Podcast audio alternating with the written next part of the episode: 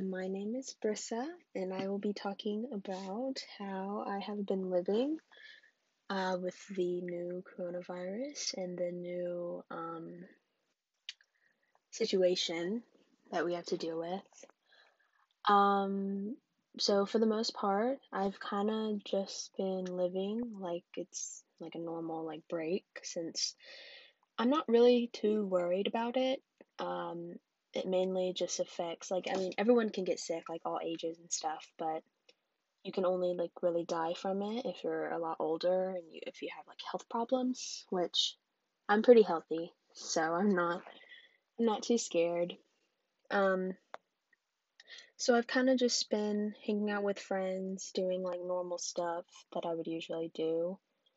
Um I am the only thing I am kind of worried about is I don't want to bring it home uh, to my family if I were to come in contact with someone that uh, had the virus.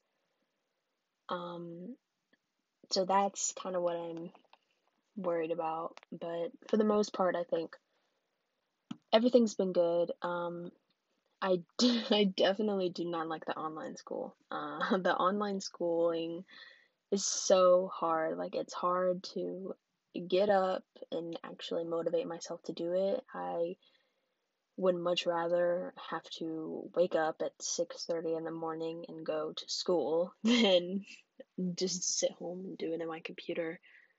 Um, it's a lot easier though, I'll admit. But yeah, I just I just think it's harder. I don't really like it. All the stuff on the computer is really confusing. I um other than that, my coronacation's been pretty good. So I'm I'm enjoying myself, except for how everything's shut down and I um do not have a job right now.